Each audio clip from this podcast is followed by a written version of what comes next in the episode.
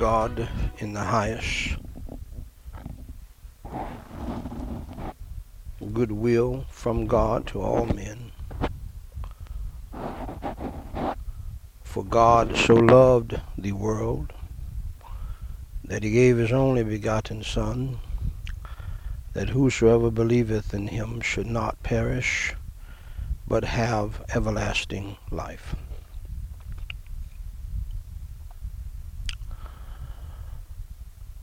Ladies and gentlemen, brothers and sisters, in Christ Jesus, our Lord, our Savior, the King of Kings, the Lord of Lords, God and Jesus are still on the throne. Uh, no matter how the wicked woke world uh, is going, God and Jesus are still on the throne, and uh, you need to keep your eyes on God and His Son, Jesus Christ, our Savior. So, ladies and gentlemen, in the words of Dr. David Jeremiah, men and women. And I have said also down through the years, wild men and wild women. My brothers and my sisters who are in Christ Jesus, those who take seriously what Jesus Christ said, when he said, If you love me, keep my commandments. There's something wrong with your salvation if you don't take that seriously. Salvation is not a ride at Six Flags. Okay, this is not a wee kind of a thing. This is very serious. Uh, so, for those of you who believe in the Lord Jesus Christ, uh, the faithful few, the remnant, the 7,000. May God bless you. I love saying my brothers and my sisters in Christ. Family, friends, and foes, and yes, even foes in the family. And down through the years, and even now today, as Jesus predicted, for those of you who truly love the Lord and you will not compromise His word and disobey His word for anybody, including family. Uh, you will have some enemies in the family, and they are the worst enemies in the world. Thank God for those who are faithful to the Lord and love the Lord and who, will not budge from the Lord and His Word. Thank God for those family members. And uh, may God deal with those who have joined with the devil and the woke world against uh, those of you who are standing firm on the promises of God. And to the standing between the living and the dead, prayer, devotional, memorial, memorial, memorial, family, and devotional uh, evangelistic service family members who have been with me for nearly 900 services. I thank the Lord for all of my children, and uh, I love all of my children, and I thank God that they all have helped me in the ministry down through the years and uh, especially today, the younger children are still uh, helping me directly, and the older ones too indirectly. Uh, and uh, I thank the Lord for my children. Uh, seven children that I had with my wife. And uh, I thank God for all of my children. But these seven, from the time that they were young, uh, they don't know anything but helping in the ministry. They used to get mad at me when I would make them go to bed, when we had to stay up and do things for the ministry back in the day, before the internet days, when we had to put on thousands of stamps or get thousands of publications ready. And and all of that.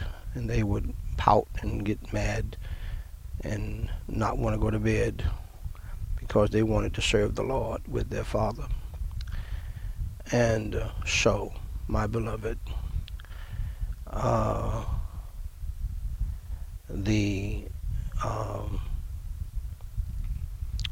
service family members of the standing between the living and the dead because that's what you're doing. God bless your heart. You are standing between. If you are alive, you are standing between the living and the dead. And you're going to be next. Okay, so go ahead and get your house in order and prepare to meet thy God. My beloved, this is Daniel White III. I have to say this for podcast purposes. President of Gospel Light Society International, a ministry officially started about 40 years ago. I've been saved and preaching the gospel for over 43. And after I got out of the Air Force, after four years, uh, with honors, even though they were mad at me for preaching the gospel on base and, and preaching the gospel to the general over the base. And they tried to uh, say I was crazy, but but uh, and I told them I'm not mad, most noble Festus. Uh, you need to be born again, lest you go to hell. So that's what I'm about. That's what I'm, I was preaching the gospel back then. it, made, it made no difference to me who you were. And um, and then I formed, by the grace of God, Gospel Light Ministries. That, that was the original name, and and that's still the base name of the ministry. But uh, after uh, attending a Methodist Wesleyan, rather Wesleyan University, and went on two tours to uh, the, the, the, England of the Wesleyan ministry and uh, Wesleyan beginnings, John Wesley, Charles Wesley, what uh, was an eye-opening experience and they used the word society back in those days and so uh, uh, the Lord led me to use that as well. So we added that on. And it is an international ministry. By the grace of God, I preach the gospel around the world personally. And then, because of my children, especially Danita, Danae, and Daniqua, and Danielle, uh, I had heard about internet evangelism. I did not believe that was possible. Uh, but then they showed me, my four daughters showed me how that you can actually preach the gospel online. And then the McLean Bible Church in Washington, D.C., under uh, Dr. Dr. Lon Solomon. Um, man, they were having church online. I mean, it was a beautiful service, and it was like we were there. And then God said, "Okay, see there, son. That's what I want you to do."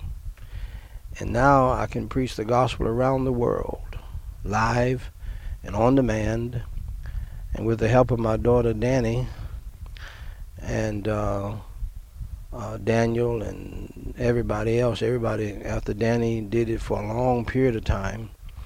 My daughter Danny sat there for probably 500, 600 podcasts and all you know i could have moved the mouse but i needed the support and my daughter danny set everything up for me and when she was a young young girl uh, and uh, young teenager and she would just move the mouse f- uh, for the script and uh, because god led me to not wing it on a podcast broadcast situation i can do that more now but a podcast needs to be a little bit more exact. God told me that, and uh, uh, and so she would uh, put the script together, and then all of my children began putting the scripts together, and now we have thousands of podcasts online and around the world for people to listen to free of charge. So I give God the glory the praise and the honor. And uh, and uh, I praise him for what he has done. Great things God has done. And so, my dear friends, today, as usual, uh, I am here with the White House daily reading of the Chronological Bible, episode number 663, where I simply read the Holy Bible, the King James Version, each day in chronological order.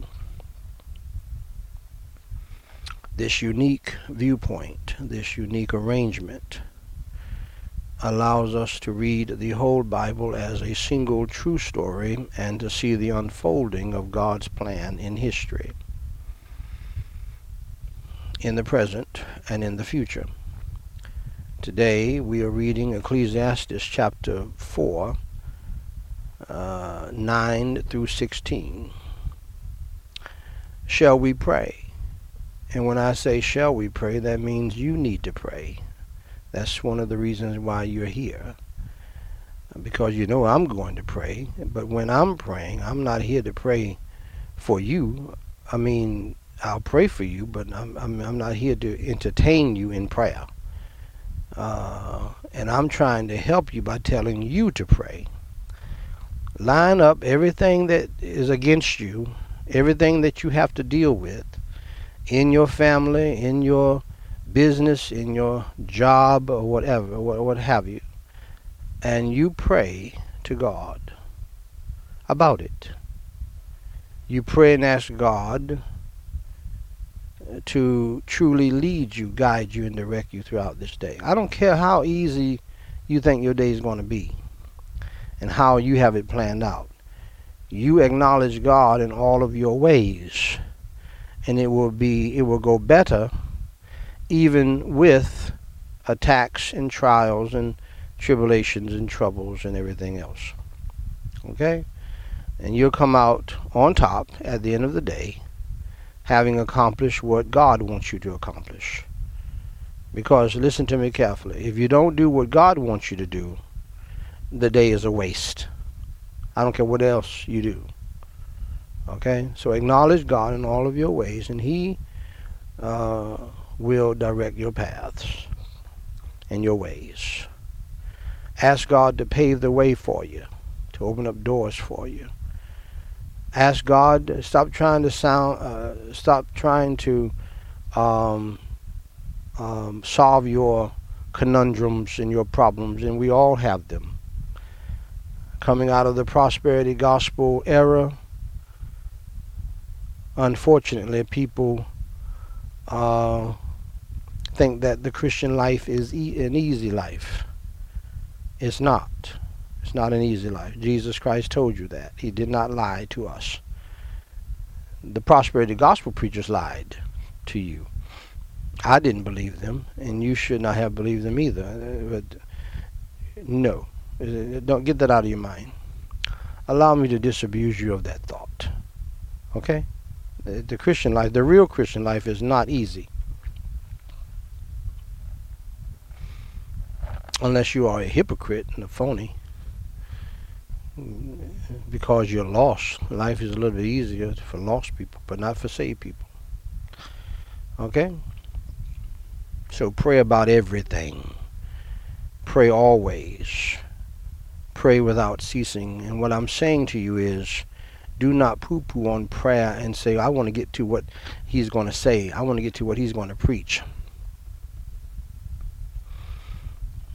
No, without the prayer, you don't have the power.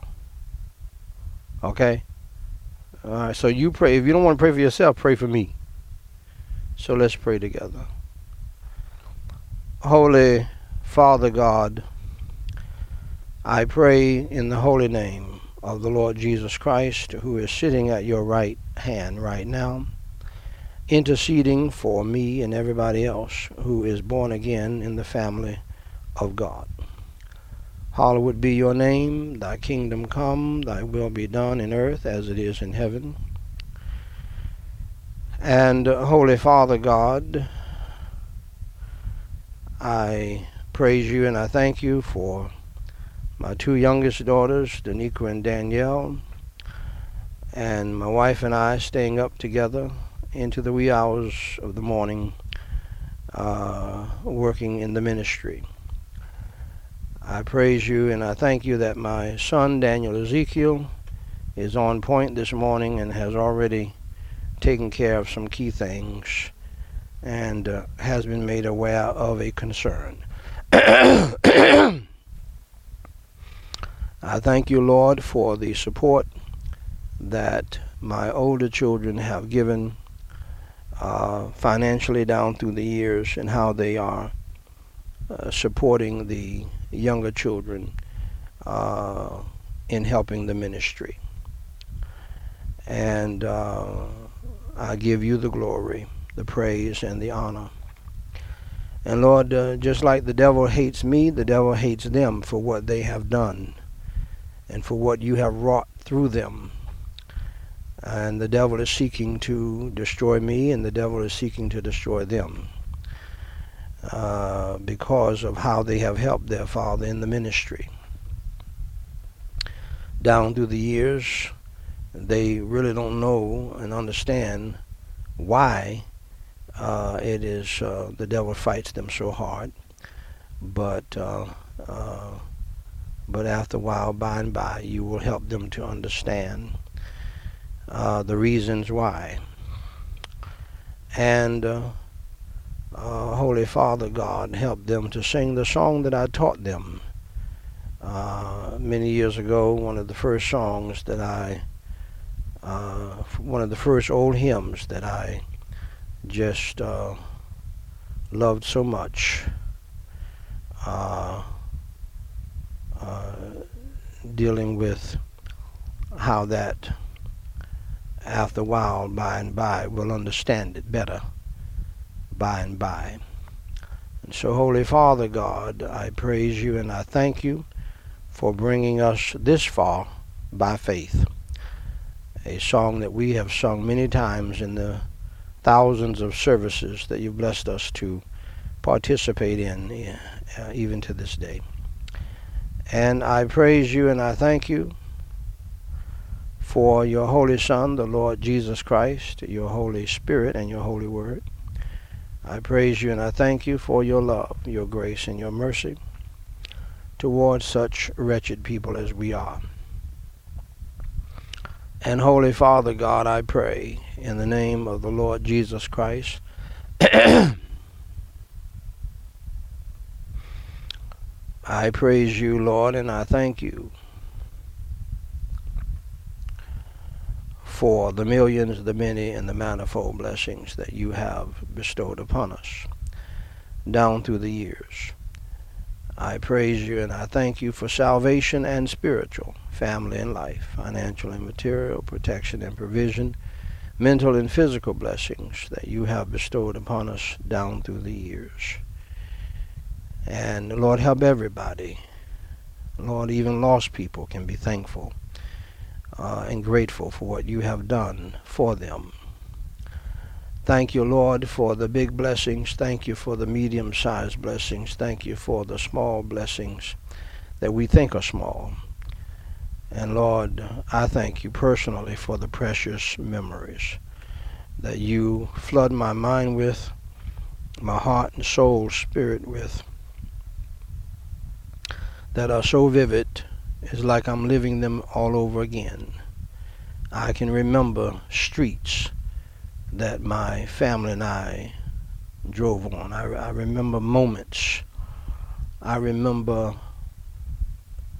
stops on the highway that you you protected us at in the wee hours of the morning uh, when my son was my son Daniel White the fourth was supposed to be the security guard, but we all went to sleep, and you protected us on the side of the road.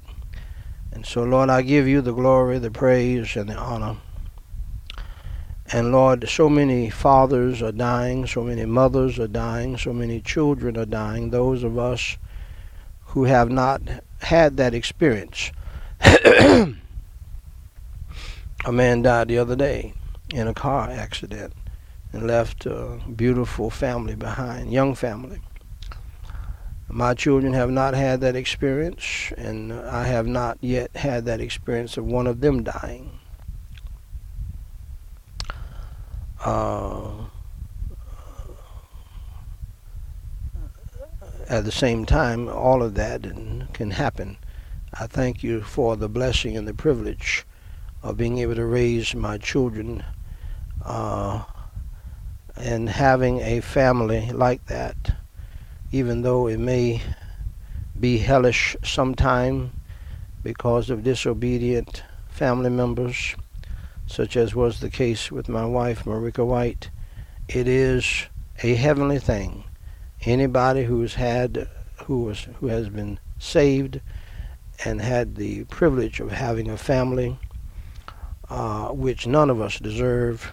It is such a blessing, a high blessing, uh, and a great journey, and uh, a, a wonderful process that you put us through in having a family and sticking with the marriage and raising the children all the way through to what some call the uh, empty nest.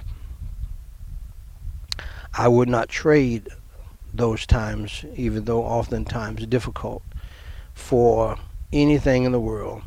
And you bless me to do it by faith, where I have always preached the, the gospel, not only on Sundays and Wednesdays, but over the past nearly seven years, nearly every day. And so, Lord, with the help of my children, and I stand here uh, because you have used them to set things up in such a beautiful way where I can preach your holy gospel in your holy word live and on demand around the world. And uh, it is a blessing that my children uh, help me with the sermons, the podcasts, the messages, and they also put up uh, they put up the podcasts and videos and everything else. I give you the glory, the praise, and the honor for that. Thank you for this joyous, wonderful journey, even though the demonic woke world hates my guts. And they try to even use my family against me, uh, using money to get them to pull them uh, and to get them to fight against me, and then tell them to use money against me, uh, which they they should know that's not going to ever work because I have never preached for money. And so, Holy Father God, I do praise you and I do thank you for the persecutions, the tribulations, the troubles, the trials, the temptations, the tests, and the tensions. And I thank you for all distresses and afflictions. And as Paul said, I take pleasure in them. I, and for many years I've taken pleasure in them, even though I did not make the connection to what Paul said. Uh, uh, but your Holy Spirit taught me and uh, uh gave me that ability. And so, Holy Father God, I pray for Jesus Christ's sake, for those of us who are saved and born again, in my family and in this audience and in this country and around the globe. Have mercy and grace, Lord, upon our souls, for those of us who are saved. And please, for Jesus Christ's sake, who suffered, bled, and died on the cross for our sins, and was buried and rose on the third day uh, by your power, the Lamb of God who took away the sins of the world. And Lord, I, I, I know that there's some people who think we ought not to confess our sins, but uh, from your holy word, I believe we do. And we need to do that. For Jesus Christ's sake, forgive us of our sins, our faults, and our failures, our disobedience. And thank you for providing a loving way, a merciful way to forgive us of our sins. And uh, help us to confess our sins and to repent of our sins. Help us not to be just good confessors, but good repenters, and to turn away from our evil ways.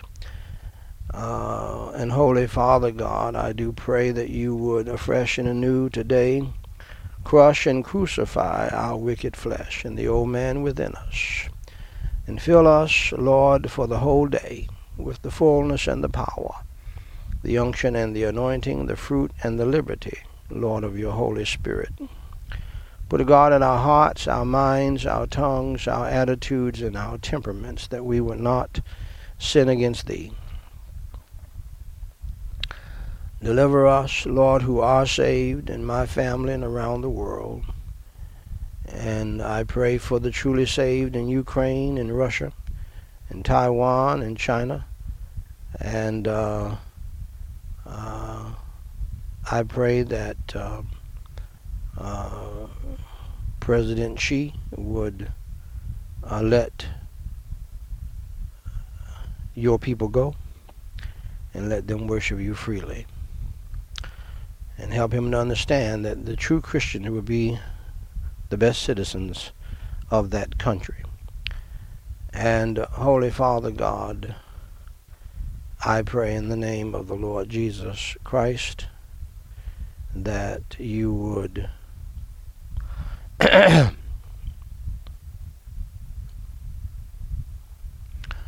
uh, deliver us from temptation, evil, and sin. Grant us your grace and the power of your Holy Spirit to love right, live right, think right, and do right even today. Not only in the world and people that we don't know in the church, but in the family. For someone said a long time ago that uh, let charity begin at home. And they were right then and they're right now. And uh, Lord, help those of us who are Christians to not be hypocrites, phonies, and fakes at home, uh, acting like the Addams family, but in church and in public, uh, putting off like we are, uh, portraying ourselves as the Brady Bunch.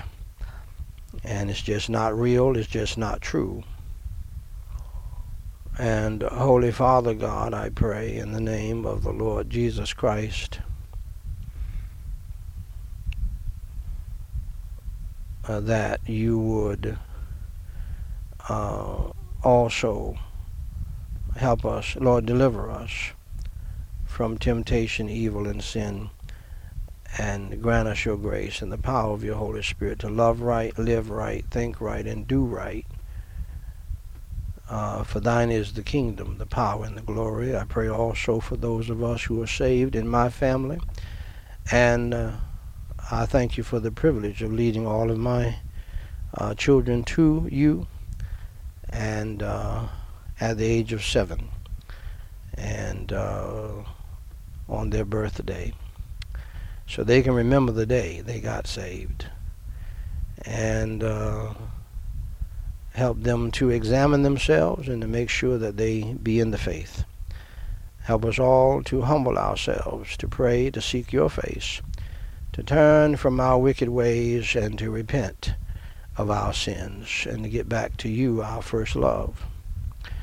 And Holy Father God, I pray for my wife, Marika White, and all other people who are not saved in our family. Her mother, her aunts, her siblings, my mother, uh, on my side of the family, and my sisters who are living uh, a grossly disobedient life in your sight. And uh, uh I pray that, Lord, you will open their blinded eyes and stop their deaf ears. And Lord, I pray for the people in the audience today, people on demand, people in this country and around the globe, that you will have your Holy Ghost to not give them rest until they come to know you as Savior. Do the same in my wife's life of 34 years of marriage. Um, but uh, I have not seen any fruits of her salvation, nor have my children. And I do pray that your Holy Ghost would not give her rest until uh, she comes to know you as Savior. Help her to humble herself. It's hard for her to do. It's hard for her family to do with the Pharaoh, uh, the demonic Pharaoh spirit of pride and the Jamaican, the demonic J- Jamaican spirit of pride. And they all know, uh, and all Jamaican people know what I'm talking about, especially in the women. And it's hard for them to uh, humble themselves. And I pray that my wife would do that, uh, uh, which do something that I believe has probably never been done in her family. And I pray that you will also cast out the devil and the demons of hell, as I have been praying for her for 34 years, uh, out of her life and out of her family's life, her mother's life, her aunt's life, her siblings' lives, as well as uh, my own family, my mother, uh, and my sisters uh, who have been driven by the demonic spirit of Jezebel in the church in the book of Revelation. And Lord, cast out, and Lord, I pray that you protect my children from the demonic, satanic curses that come down through our ancestry on both sides. On my side of the family, lust, fornication, adultery. Uh, men in the family getting other women pregnant, some even during marriage, and uh, even the women committing adultery. And uh, on my wife's side, pride, stubbornness, rebelliousness, and not listening to biblical authority, and uh, divorce, remarriage, and everything else. So, Lord, break these demonic, satanic, generational curses off of my children uh, and protect them from it and help them not to get caught up in it because uh, they never had a loving mother, and so they're trying to gravitate to any motherly figure they can. And it's a sad situation uh, for them to not have a mother who would tell them, I love you, and hug them, where I, the husband, had to make her do it. And the children witnessed that to the point where they didn't want her to say it and they didn't want her to hug them. So they're hungry for a motherly motherly love. And they used to call me the father and the mother because I genuinely loved them, even though I was the one who disciplined them. And they used to thank me for chastising them because they knew, they said they knew I loved them. So, Holy Father God, in light of all of that, I pray that you would fix it in their lives, help them to get away from their demonic family members, help them to get away from the, their demonic church members and mentors, demonic mentors, which I warned my daughter Danny about years ago. Uh, and I said they'll try to turn you against your own father. And uh, I pray now that you will open her eyes and help her to see uh, what the devil has done and is trying to do. And so, Holy Father God, I pray in the name of the Lord Jesus Christ that, Lord, you will save those who are lost uh, in this audience, in this country, and around the globe. Revive those who are saved, heal those who are sick, and uh, encourage those who are mourning and grieving. Uh, we pray, Lord, I thank you for the privilege of going over to South Korea and uh, preaching uh, and meeting the delightful South Korean people. Um, and somehow I, I, there's parts of their language that has stuck with me that I can still speak. But I do pray, Lord, today, because I cannot imagine. I cannot even imagine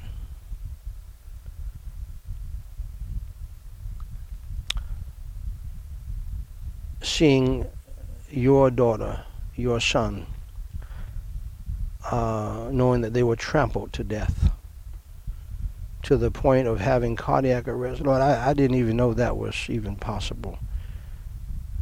And they went out to have fun like young people do. I can see my uh, children maybe going to a festival or something, uh, but I cannot even imagine being notified that they were trampled to death by other people pushing to see nothing. Nearly 200 dead others still sick. God, comfort those parents, comfort those family members, comfort those sisters and brothers as only you can. Comfort the people who are suffering in Ukraine over, to me, Lord, a stupid war. A war that um, is not, um, where innocent people are being killed comfort the people all over the world suffering from the coronavirus plague and all of the plagues that have come out of it. And uh, thank you, Lord, for remembering mercy in the midst of chastisement rebuke of your church and judgment upon a wicked and sinful world. And Holy Father God, I pray that even though I take pleasure in my infirmities, my persecutions, uh, my trials, tribulations, troubles, tests, and tensions, and uh, dis- uh, distresses and afflictions. At the same time, Lord, I do pray anything that you can lift off of my spirit, off of my soul and mind, I pray that you would. Uh, so lift our burdens, cares, worries, and anxieties even today. From our hearts, minds, souls, and spirits, fill us with your peace that passeth all understanding, your joy unspeakable, your holy serenity and tranquility of mind and heart. And uh, Lord, deliver us from the distresses and afflictions that you see fit. Deliver us, Lord, from the tribulations, troubles, trials, temptations, tests, and tensions that you see fit. Deliver us, Lord, from all spiritual, mental, physical, emotional, family, financial, legal, student loan debt, student progress problems, and troubles and difficulties that you see fit.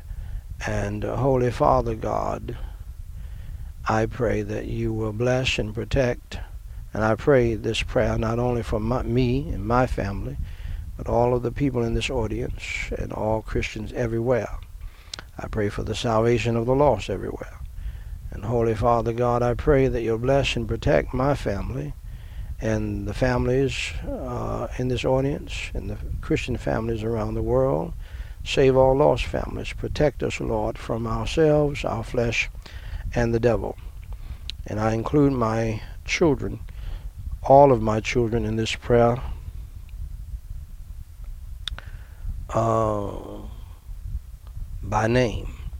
My daughter Danny, my son Daniel the fourth, uh, Danita, Danae, Daniqua, Daniel Ezekiel, Danielle, Duran, Danielle, and Quazia, all of my offspring, and uh, Holy Father God, protect us all from ourselves, our flesh, and the devil, and from the demons of hell, and from evil people in the family, evil people in the church, evil people in the world. And Holy Father God, I pray that you would place upon us the whole armor of God today. Surround us with the band of your holy angels and the wall of your holy fire. And place upon us and, and, and cover us and cleanse us through the precious blood of the Lord Jesus Christ that was shed, Lord, for our sins. Wash and cleanse our hearts, minds, souls, spirits, and consciences in the precious blood of Christ. And uh, Lord, help us and help me right now to pray, to teach your holy word, to preach your holy word, to preach your holy gospel in the way that you would have me to. And Holy Father God, I pray that you would have everything that I do, not only now, but throughout this day, uh, in front of the scenes and behind the scenes, to be done only for your glory, praise, and honor, and for the lifting up of your Holy Son, the Lord Jesus Christ. For it is in his name, Lord, I do pray, we pray. Amen.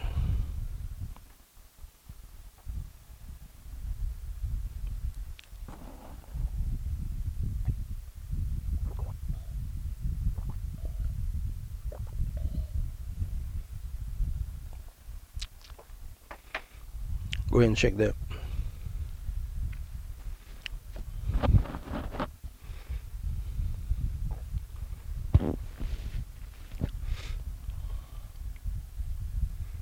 Great. Okay, good. Go ahead and brighten that up. Brighten that up. No, no, down here. Yeah. No, over here. Brighten it. The big circle there. Is it 100%? Okay, good.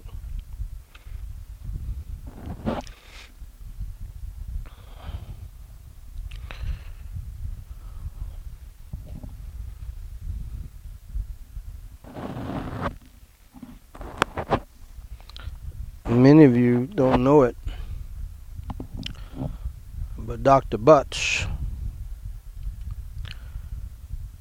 of the historic Abyssinian Baptist Church in New York has died of pancreatic cancer. Um, so pray for that family. Ladies and gentlemen, brothers and sisters in Christ Jesus, I have the high honor and the distinct privilege and the great pleasure to read in your hearing, Thus saith the Lord, the Word of God, the Holy Bible. At Ecclesiastes chapter 4, verses 9 through 16 two are better than one, because they have a good reward for their labor. For if they fall, the one will lift up his fellow. But woe to him that is alone when he falleth, for he hath not another to help him up. Again, if two lie together, then they have heat. But how can one be warm alone? And if one prevail against him, two shall withstand him, and a threefold cord is not quickly broken. Better is a poor and a wise child than an old and foolish king who will no more be admonished. For out of prison he cometh to reign whereas also he that is born in his kingdom becometh poor. I considered all the living which walk under the sun, with the second child that shall stand up in his stead.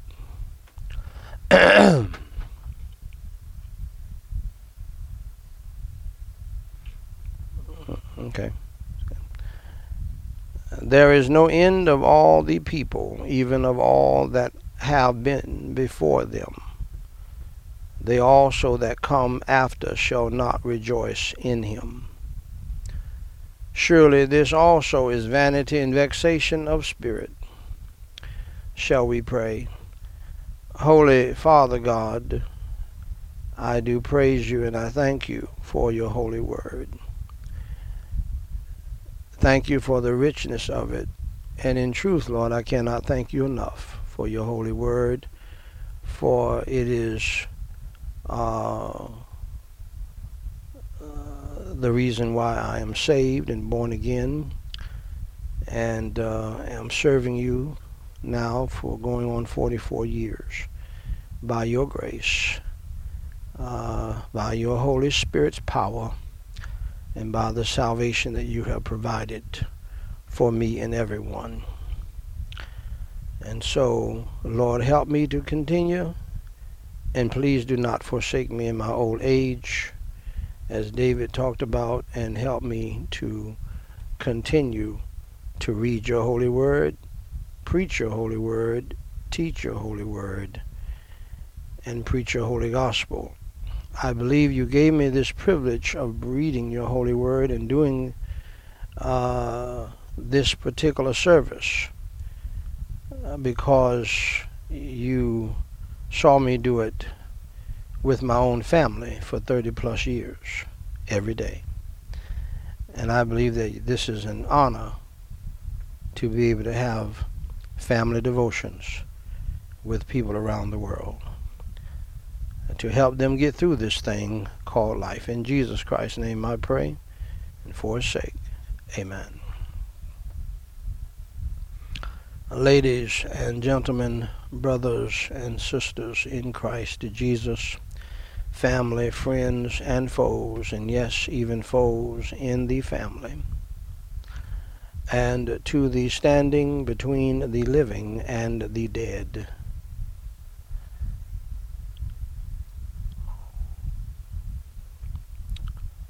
prayer, devotional, memorial, family, and uh, evangelistic service family members. My beloved, this is Daniel White III, President of Gospel Light Society International, with the Scripture and the Sense podcast, episode number 1016 where I simply read the Word of God and give the sense of it based on an authoritative commentary source such as the Bible Knowledge Commentary and or the Matthew Henry Commentary or some other uh, credible uh, commentary or study Bible. This podcast, my beloved, is based upon Nehemiah chapter 8, verse 8, where the Bible says Ezra and the Levites read in the book in the law of God distinctly and gave the sense and caused them to understand the reading. The aim of this podcast is that through the simple reading of the Word of God and the giving of the sense of it, the church would be revived and the world would be awakened by believing in the Lord Jesus Christ, who said the most beautiful, most powerful, most magnificent, most loving, and most important words in the history of the world to mankind. When Jesus Christ said one night to an audience of one, a crusade of one, God so loved the world that he gave his only begotten Son, that whosoever believeth in him should not perish, but have everlasting life.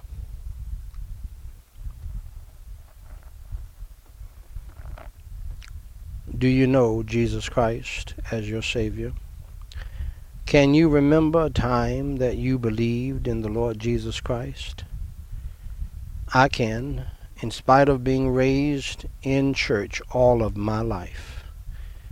My dad being a popular gospel singer and preacher, my mother being a preacher as well. They took us to church from the time we were born until we left home. I was so sick of church. I was running away from church. I didn't know I was running away from God. But on December the 19th, 1979, after all of that religion and all of that church, which never led me to Jesus Christ, never told me that I was going to hell, just religion. And the greatest enemy of getting saved is religion. I said the greatest enemy to getting truly born again and serving God for real is religion. Church. Yeah, even church. Sad to say. You can die and go to hell from the church pews quicker than you can die and go to hell from the bar. Very dangerous situation. And that's a trick of the devil. See, okay, I'm not talking about church membership. I'm not talking about how many times you went to church. I'm not talking about how faithful you have been to church. That means nothing. That means nothing. I don't care how much money you gave to church. That means absolutely nothing. I don't care how much you have worked for the church. That means nothing. None of that will save you. Working in the church won't save you because you don't have enough time. paying, giving money to the church, paying your dues, as we used to say, like it was some kind of uh, uh, Masonic Lodge. That's where they got it from, paying the dues. That, that, that was not biblical.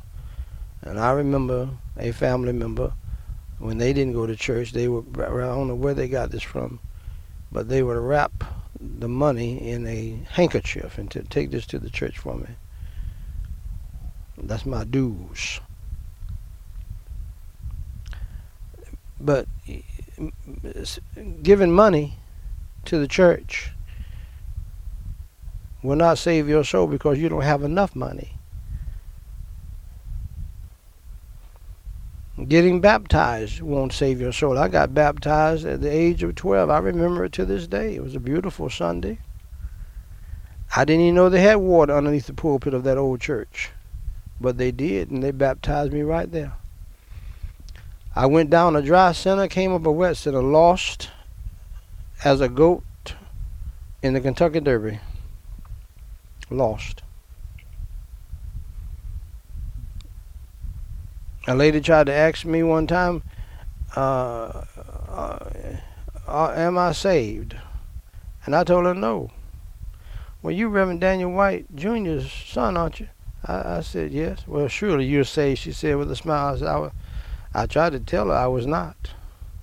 I knew I was not saved. I, I believe all people who are not saved, they know it. Because God wants you to get saved. He's not going to let you be deceived like that. Deep down in your heart, you know that you're not born again. You know that you are not saved you know that you have not met the Lord Jesus Christ. See, I remember meeting Jesus Christ December the 19th, 1979. Religion can't save you, and you cannot live the Christian life with just religion. You're going to get tired. You're going to get sick of it. You're not going to. You you're going to be a person who does not want to be bothered with it all of the time. See, the, becoming a Christian is a 100% everyday thing all day. you can't fake this. You religious people, and I'm preaching large, largely to a bunch of church folks. Most church people are lost and on their way to a devil's hell. I believe it with all of my heart. I believe that most people in the church are not wheat but tares, and I call them terrorists. I believe that most preachers are lost and on their way to a devil's hell. That's why 70% of them quit during the coronavirus plague because they were hirelings. They just took the job for money and prestige. They were never called by God because they, they have never been saved by God. See? And so you might be in that number, religious, but lost. And so this passage is for you. These words of Jesus Christ are for you, my dear friend. For God so loved the world that he gave his only begotten Son, that whosoever believeth in him should not perish, that is, perish in hell, but have everlasting life in heaven by simple faith in Jesus Christ. Believe on the Lord Jesus Christ, and thou and you shall be saved. It's not about church membership, whether or not you join the church. May I say something to you? Huh? That's not that's not where's that. Getting baptized, you said, Well, I got baptized when I was twelve. I did too, and I was lost when I came out of the water and was acting lost. And you're lost too if you're depending upon that. I've been in the church all of my life. And if you don't get saved, you're going to go to hell for uh, forever. So believe in the Lord Jesus Christ. As he has said. Go by what Jesus Christ said. For God so loved the world. That means that God loves you. No matter what you have done or who you are, what family you come from. Religious or irreligious. Red, yellow, black, or white. You're precious in God's sight. You may not be we we may not be precious in each other's sight because of our sinful wicked nature, but God does not have that. He loves everybody the same. He has no respect of persons. He loves everybody. For God so loved the world, that includes you. Are you in this world? Uh, let's, let's just ask some questions here and answer them. Are you in this world? Okay, then He loves you.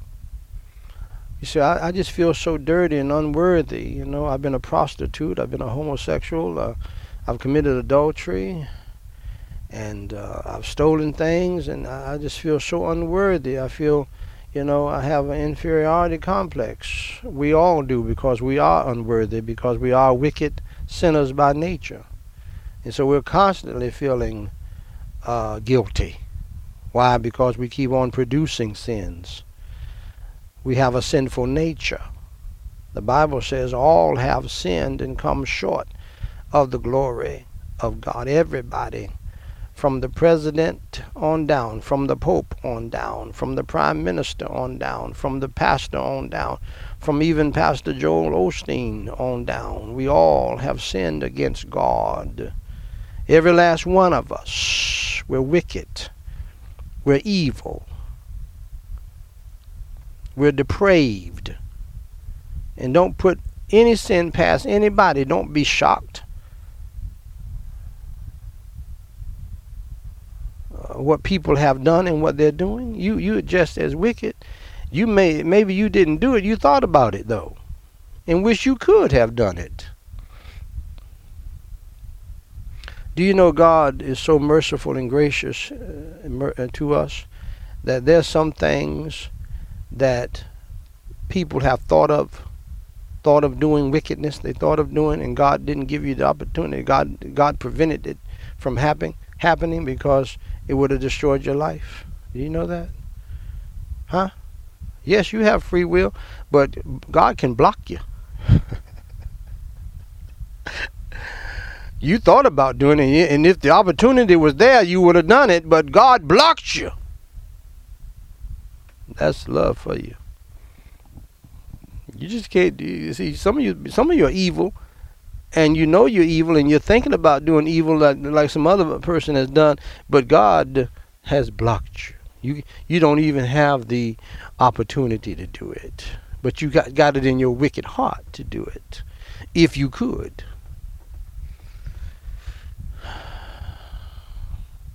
This is, as the songwriter said, my father's world. And so, dear friend, the Bible says the wages of sin is death. You understand that? That means your payment, part of your payment for your sin is death. Your payment for sin is death. That's physical death and then spiritual death in hell forever. Eternal death. Your initial death from this earth which is a tragedy, which don't take lightly and don't don't believe the false philosophers and false preachers who tell you, you well, you know, death is a continuation of life. No, it's not. Do you hear me? no, it's not, my dear friend. Uh-uh. That means you're dead and you're gone from this place, this beautiful place, by the way, called Earth now, heaven is going to be magnificent, even better than earth, but let, me tell you something. God did something big time with earth. There's nothing wrong with earth. There's something wrong with us. See? See, this is why some of you try to escape your country and go to the Virgin Islands or go to Jamaica land or go to uh, Bahamas and you think that things are going to be better down there. Have you found out yet that things are not better down there or no place else or any place else in the world? Why? Because it's the same wicked, sinner, evil you going to those beautiful places. And as soon as you land there, you defile it. And your problems don't leave you. The plane did not dissolve your problem that you had in Atlanta or Dallas or San Diego. It's the same evil, wicked, depraved you and you go down there doing the same things you were doing up here, which causes you problems down there. See, there's nothing wrong with the earth. The earth is beautiful. Uh, one time I was in the Virgin Islands and I went to the beach and the water was so blue it was green. Whatever that is, some of you scientists out there would like to tell me. I know I don't care. I don't care what what scientific term you got for it. I'm saying to you, the water was so blue, it was green. And you can see the fish swimming around in the water. But that didn't change me. It didn't solve the problems I had when I boarded the plane to go down there.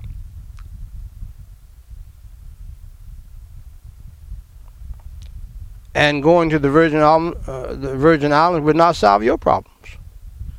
Why? Because you are a, you are a depraved, wicked sinner, And the wages of our sin, the payment, the paycheck that we're going to receive at the end of our life for our sins, is death.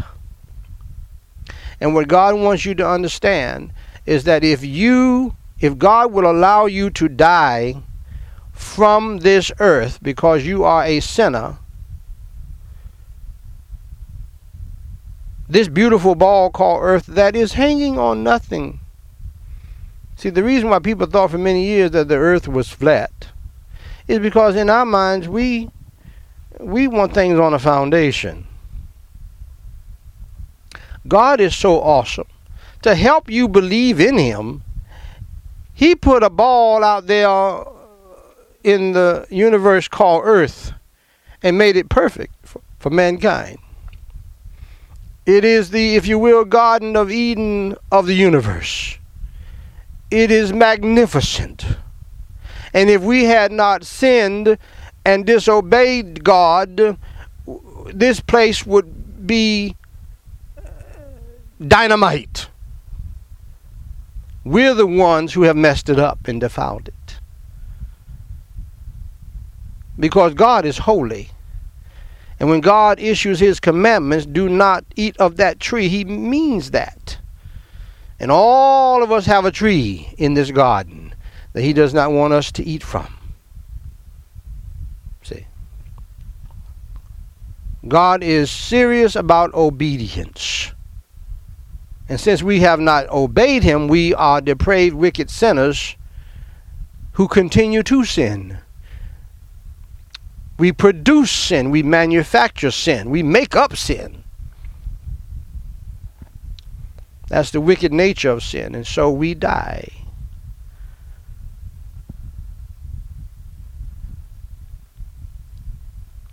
And if God will allow you to die from this earth, God wants you to understand and hear me well on this because you don't understand this and you don't believe it. But I'm telling you, you better believe it. I'm telling you. Because when God says something, it's going to be done, man. Okay? And that is if God will allow you to die from this beautiful creation called earth, hanging on nothing but His Word. If it dropped a little bit, we would freeze to death. If it jumped up a little higher, we would burn to death. What are you talking about, man? There's a God somewhere. Talking about evolution. My foot. Are you kidding me? That you came from a tadpole that turned into this and turned into a frog and the frog turned into a Cro-Magnon and all that. Beyonce didn't come from no tadpole or ape, a monkey.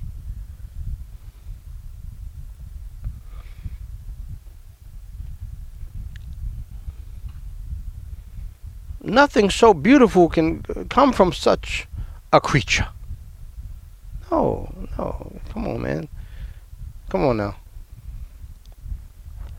Huh? And what God wants you to understand is that if He will allow you to die from this place called earth, He will allow you to go to hell to spend eternity because of your sins if you do not believe in the Lord Jesus Christ. Now, if somebody had told me that when I was a youngster, I would have gotten saved then, I believe, because I don't like pain. I don't like, uh, I, I, I don't want to go to hell. Uh, I believe that I would have gotten saved if they would have presented the gospel to me like that. The bad news and then the good news. Now going to going to hell is the bad news. Now here's the good news. Again, for God so loved the world. These, this, this comes from Jesus Christ himself. For God so loved the world that he gave his only begotten Son. He is the only begotten Son. And it just so happens that he's the one saying these most important words in the history of the world. The most transcendent words, the most glorious words in the history of the world, and the most important words for you and for me. For God so loved the world that he gave his only begotten Son, that whosoever, that word whosoever means anybody in any time, red, yellow, black, or white. We're all precious in his sight. Whosoever means anybody at any time. Whosoever believeth in him. What does believeth mean? Have faith in Jesus Christ. Trust in Jesus Christ. Depend upon Jesus Christ. Believe in Jesus Christ. Whosoever believeth in him, not believeth in church membership, not believeth in a pastor, not believeth in baptism, not believeth in giving money to the church, not believeth in giving uh, uh, time to the church, believeth in him. See, if you if you trust in anything else, like church membership or baptism, Jesus Christ died in vain. And my friends, he did not listen to me very carefully. I'm telling you now. Jesus Christ did not die in vain. God's not going to let you trust in anything else to get saved. Well, I did good over here and I worked in the church. That means nothing if you're not first believing in the Lord Jesus Christ and trusting in Him and Him only for your salvation, because Jesus Christ said, I am the way, the truth, and the life. No man comes to the Father but by me. By me, not church building, not uh, speaking in some unknown tongue, not in baptism. Not in singing in the choir, not in being a preacher, not in giving money to the church, not in, in, in giving your time to the church. None of that. These are some good things that ought to be done after you get saved.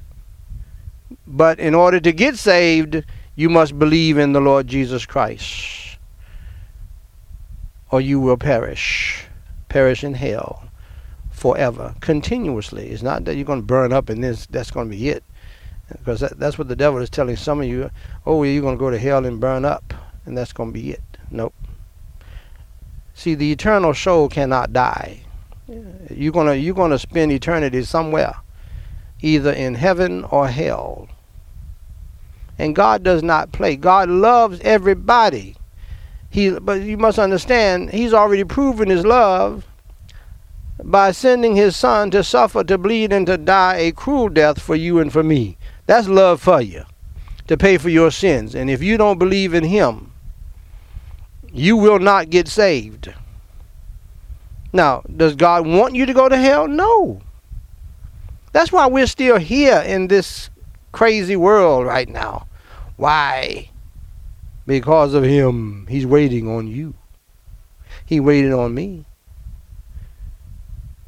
for 19 years of all that religion, lost and on my way to hell.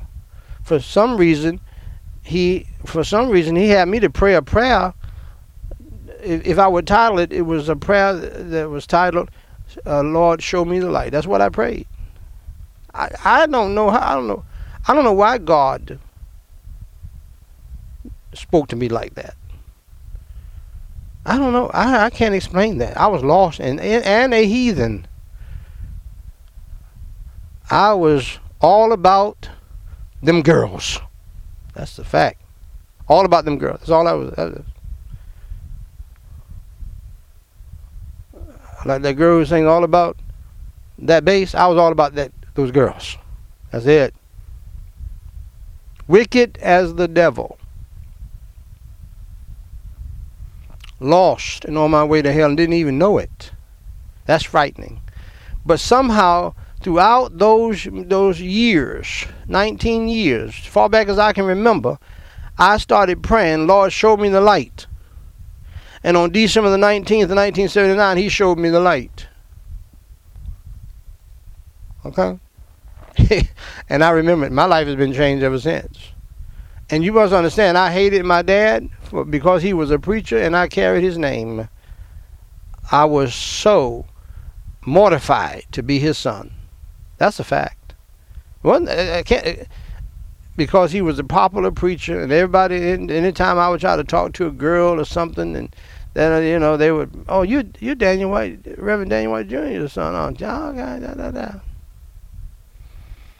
And I wanted to be the baddest out of the bunch. See, and uh, it wasn't until December 19th, 1979, God waited on me and there were several times I could have died and gone to hell. We did some very dangerous things back in those days that kids don't, I mean, they should not be doing today.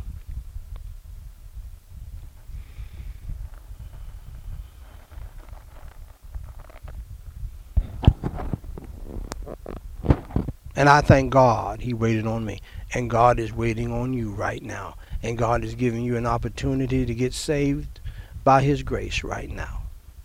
Saved from what? Saved from hell, man, woman. Saved from hell. That ultimately that's what it's about. Because God wants you to be a part of the divine uh, reset up in heaven. Don't miss that. I would encourage you not to miss that. Get saved today.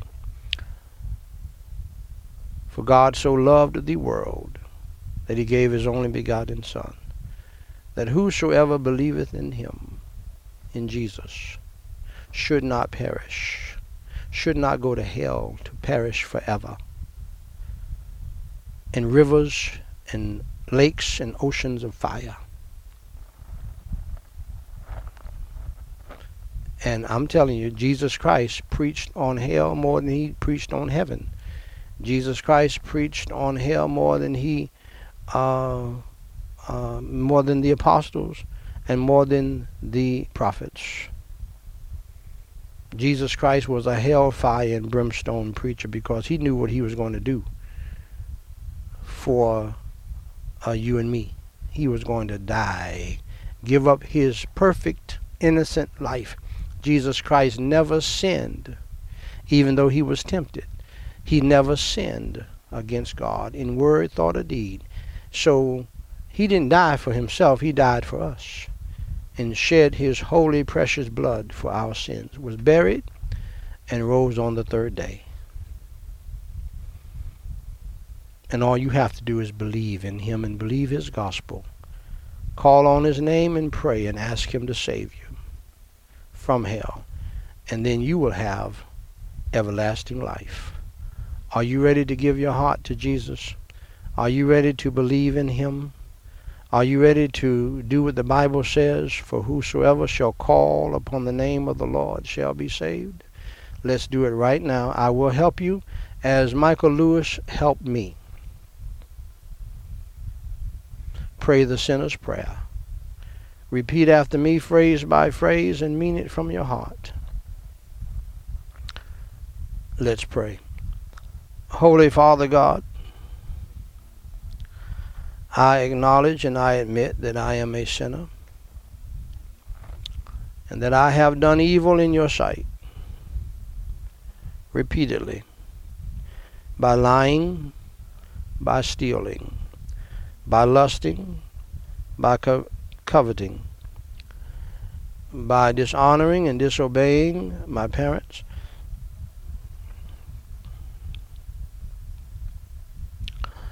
By uh, disobeying you by taking your name in vain, and many other sins I've committed against you. For Jesus Christ's sake, please have mercy and grace upon my soul. Please forgive me of all of my sins, my failures, and my faults. As I now believe with all of my heart, the best way that I know how. In your Holy Son, the Lord Jesus Christ, who suffered, bled, and died on the cross for my sins, was buried, and rose on the third day by your power. Lord Jesus Christ, please come into my heart and into my spirit and save my soul and change my life. Help me to change. Fill me with your Holy Spirit and help me to repent of my sins and to turn from my evil lifestyle and to follow you in the new life, Lord Jesus Christ. For it is in your holy name I pray. Amen. Now, dear friend of mine, if you prayed that prayer and you believed in your heart as Jesus instructed you to do, in Him, in the Lord Jesus Christ, according to the Word of God, according to the words of Jesus Christ Himself, you are now saved from hell and you now have eternal life. To help you to grow in your newfound faith in Christ, I have a little free book for you. You can download instantaneously and start reading immediately at gospellightsociety.com titled What to Do After You Enter Through the Door. Uh, this uh, book will help you get started right and give you uh, everything you need to grow and become the disciple, the Christian disciple that God wants you to be. Also, you can email us at the email that's on your platform, or you can email me directly at dw3 at gospellightsociety.com. Let us know that you got saved so that we can uh, pray for you, send you more information, and uh, rejoice with you. And you can also send in prayer requests, questions, and we will pray for you until you tell us to stop. Also, go to Gospel Light Society podcasts, and we have thousands of podcasts that will give you a Bible college education and a seminary education uh, if you listen to the podcast. It's free of charge. And they will help you to grow uh, even more than the book. And so uh, that is all available to you free of charge. Uh, listen and be blessed and grow in God's grace and be encouraged in the faith. At this time, my beloved, we're going to resume uh, the standing between the living and the dead service at the point of our Bible study, the scripture and the sense. And for those of you who just got saved, this will be your first true Bible study. Today we are reading Matthew chapter 2, verses 13 through 15.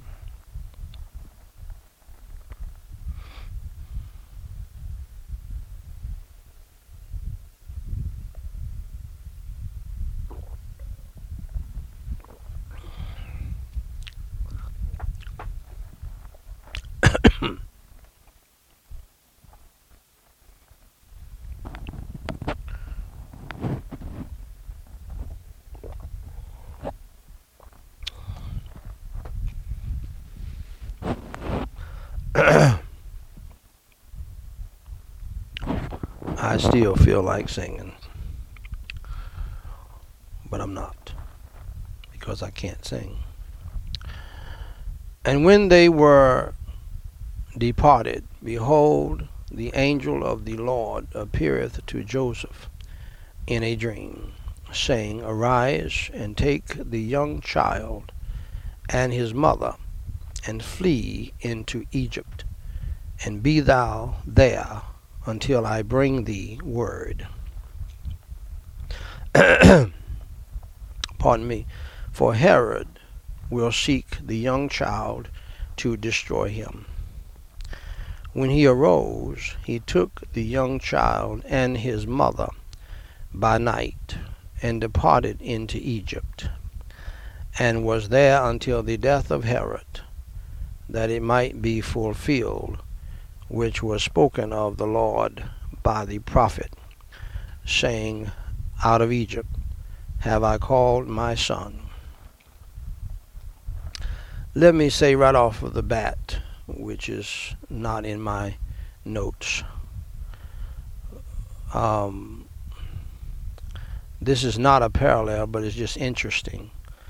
Uh, some would call it trivia.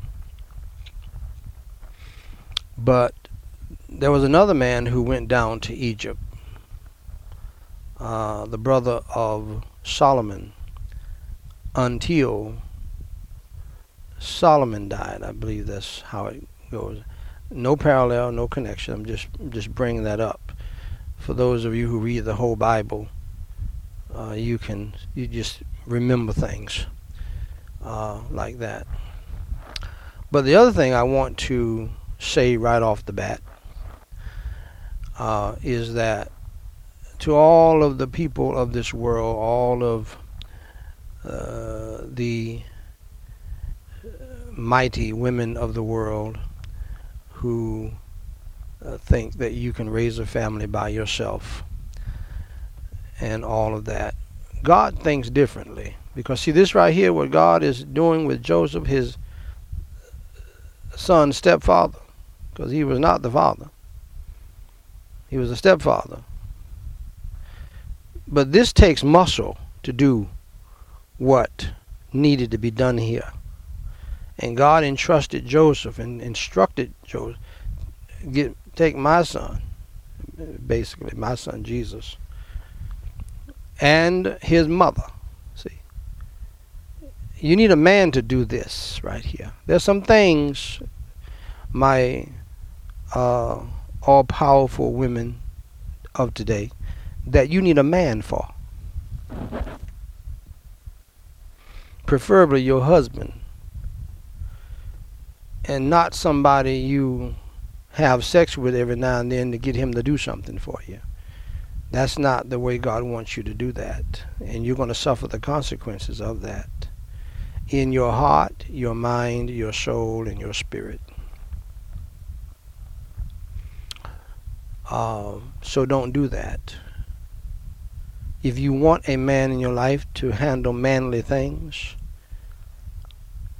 uh, you get married. You humble yourself down. You submit to your husband. And he's there all the time to help you with things that a man needs to do. Okay? Now, God gave Joseph the privilege to help raise the Son of God and to protect the Son of God. And I believe God is saying to men and women that uh, you need, if you want to have children and get, you know, uh, and, and, and, and do things the right way and have sex the right way, you need a man. You don't need another woman. You, you need a man to guide you and to lead you and to help pave the way for you. See, and, and some of you women are working too hard trying to be the man. You understand what I'm saying? And what happens? You get angry, you become bitter, you become resentful. Some of you young women who are hell bent on leaving uh, your father's home to, to live on your own and all of that, you become hardened, hateful, stubborn, rebellious. If you don't get married to a man and you become mean and, and, and then you get messed over by some man and then you become bitter and angry at all men, including your father. Because you did it the wrong way. Why? Because you're proud and you're stubborn and you're arrogant. And then when you get caught up into wokeism, uh, then you truly begin to hate men and despise men, you women, and and and some of you men become homosexuals, and you looking for a man when you ought to be looking for a woman, uh, and and and uh, now you want to take up causes uh, that have already been dealt with,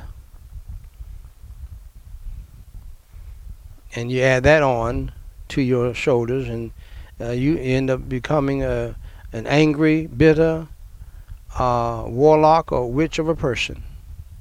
You're never you're never happy about anything. You're mad as the devil, and you used to not be that way. If you don't do things, I don't care what you think or who you think you are. If you don't do things the way God has designed them, it's going to turn out being a mess in your life. And if you if you are uh, pharaohistically proud,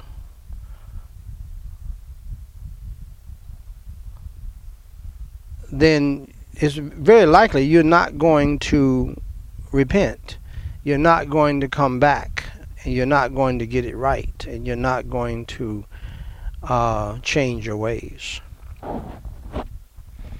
And some of you are going to die young because of your pride, stubbornness, and rebelliousness in trying to be everything or doing things the wrong way.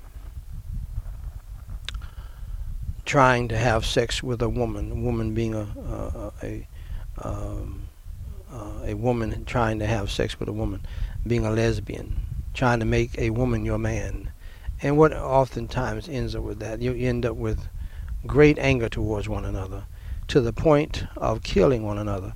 I uh, believe that this woman who cut off this other woman, supposed to be her friend, hid and put her in a bag. I, I believe they were in, were in a lesbian situation. I do believe. And as I have told you many times, you do not want to cross a homosexual, a lesbian or a homosexual, male, male homosexual. Uh, you talk about uh, a woman being scorned, but you haven't seen anything when a homosexual has been scorned, a male homosexual or a female homosexual. They'll kill you. They're very, very extremely demonically vindictive. So that's that's all free. Uh, but God here, God gave his son an earthly father because sometimes when you got to move from Israel down to Egypt, you need a man, woman, and not some hire, some, uh, you know, rent a man. You need a husband because because uh, you're gonna have to pay the the rent a man, and it's probably going to be uh, sexually uh, done to pay him. You got to do some something nasty and filthy with a stranger to get him to move you down to Egypt. Oral sex or some other kind of sex because you're renting a man. Uh, when you could have a husband and should have a husband to help you in life. That's God's way. And not, not your girlfriends, your militant girlfriends who act like they a man. Got their hair all cut, and these are your soldiers. And and they're making you into a lesbian too. With their little short haircuts and male clothes and so forth. So anyway, ladies and gentlemen, that was Matthew chapter 2. That I just read in your hearing, verses 13 through 15. Now, here is the sense of it, here is the understanding of it, uh, if you will, with the help of the Holy Ghost and uh, the help of Dr. Matthew Henry. Egypt had been a house of bondage to Israel and particularly cruel to the infants of Israel. Yet it is to be a place of refuge to the Holy Son of God, the child Jesus. God, when He pleases, listen to this well, get this now, pay attention. God, when He pleases, can make the worst of places serve the best of purposes never, may I say, never underestimate what God can do in any given situation. This was a trial of the faith of Joseph and Mary, but their faith, being tried, was found firm. If we and our infants, infants are at any time in trouble, let us remember the straits in which Christ was when an infant. Shall we pray? Holy Father God, I praise you and thank you so much for what you gave me and what you gave Dr. Matthew Henry. Thank you for your Holy Ghost. Help us to learn the lessons from the reading of this passage. In Jesus Christ's name I pray and forsake. Amen. Glory, glory, hallelujah. Since I laid my burden down. Go ahead and fix it. Glory, glory, hallelujah. Since I laid my burden down, burden down, Lord, burden down, Lord, since I laid my burden down, burden down, Lord, burden down, Lord, since I laid my burden down, burden down, Lord, burden down, Lord, since I laid my burden down. Burden down, Lord, burden down, Lord, since I laid my burden down.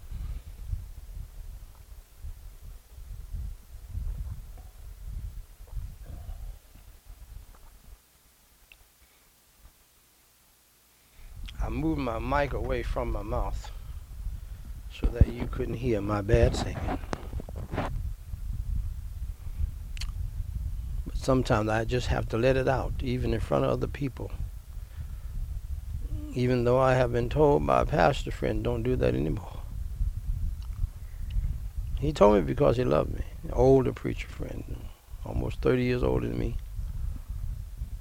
He said, son, don't, you're, you're a great preacher, but don't do that. And I have taken heed to him. Sometimes it just got to come out. I have a melody in my heart. Sometimes I just have to make a joyful noise. And I, I know how I know how painful it is to hear somebody who can't sing. We had a church member.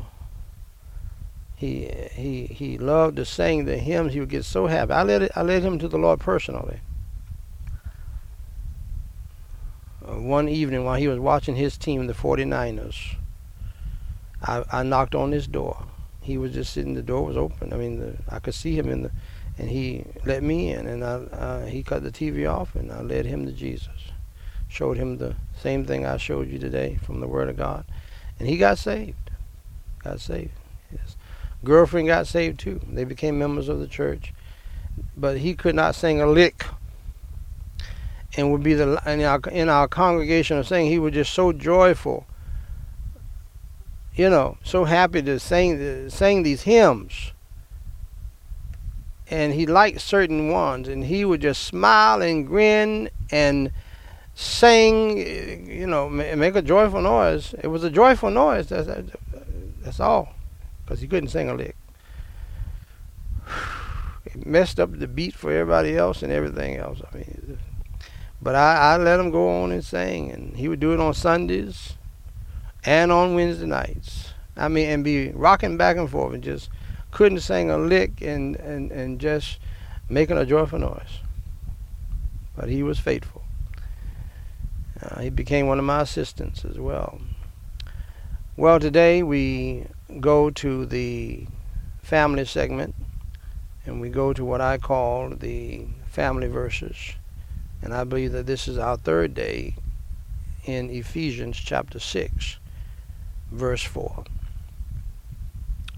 where God is speaking to the Father first and foremost. And I believe God set it up this way on purpose. God does not make any mistakes. Yes, the mother is uh, part of the, you know, system of parenting, and she needs to do her part. I believe a child needs a male father and a female mother to balance their lives out and um, and but the father is not only the head over the wife, The father is the head over the children, and he should determine how his children are raised and how they're educated.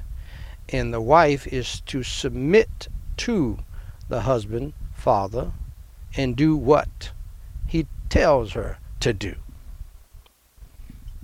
That's how it's been in my family, in my household. See?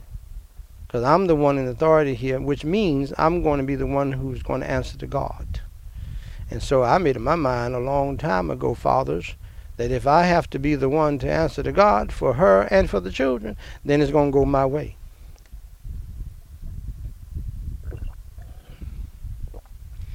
Preacher, are you telling me that your wife didn't have any say in how you raise uh, your children? No, she did not.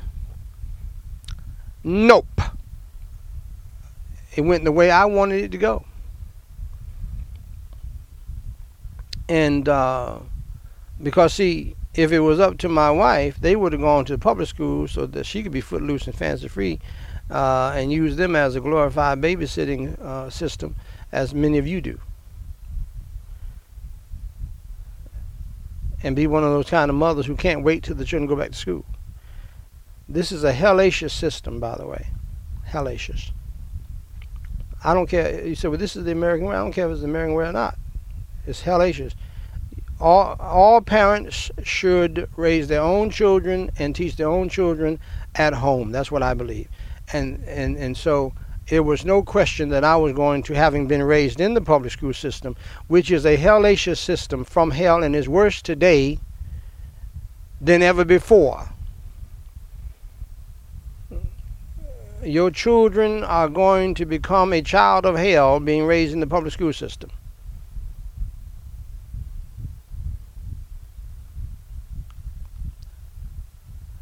And the public school system is a hundred times worse now than it was when I was growing up.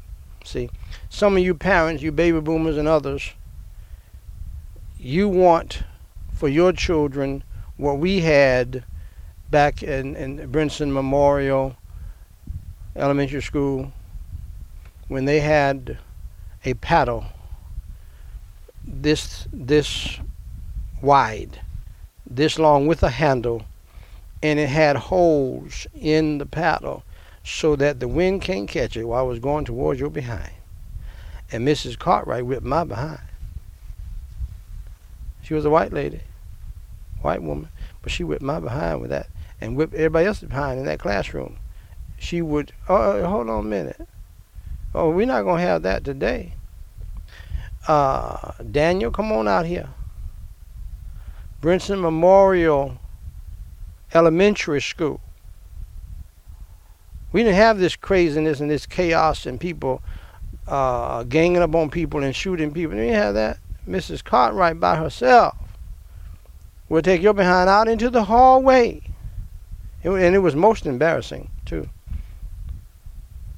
Leave the door open so she can see if there's anybody else who want a whipping. And would take that big old paddle with, with, with with holes in it. And I said to myself, white folks just think of everything, don't they? Because see, mommy would take a belt, anything that she could get to whip your butt with. They had a paddle. And they had the authority of the parents, the city, the school board, and everybody else to whip your behind if you're going to disrupt their class. Because, see, you can't learn anything where everybody's acting like a, a, a devil in the classroom, man. Mrs. Cartwright put a put a stop to that real quick. And she had the paddle right there where you can see it. It had a little leather strap on it and hanging right there. And she didn't play. Okay? And some of us, we want that for our children. See, we want that in the public school system. You know, it was not it was not great then, but but you know we have some halfway decent memories.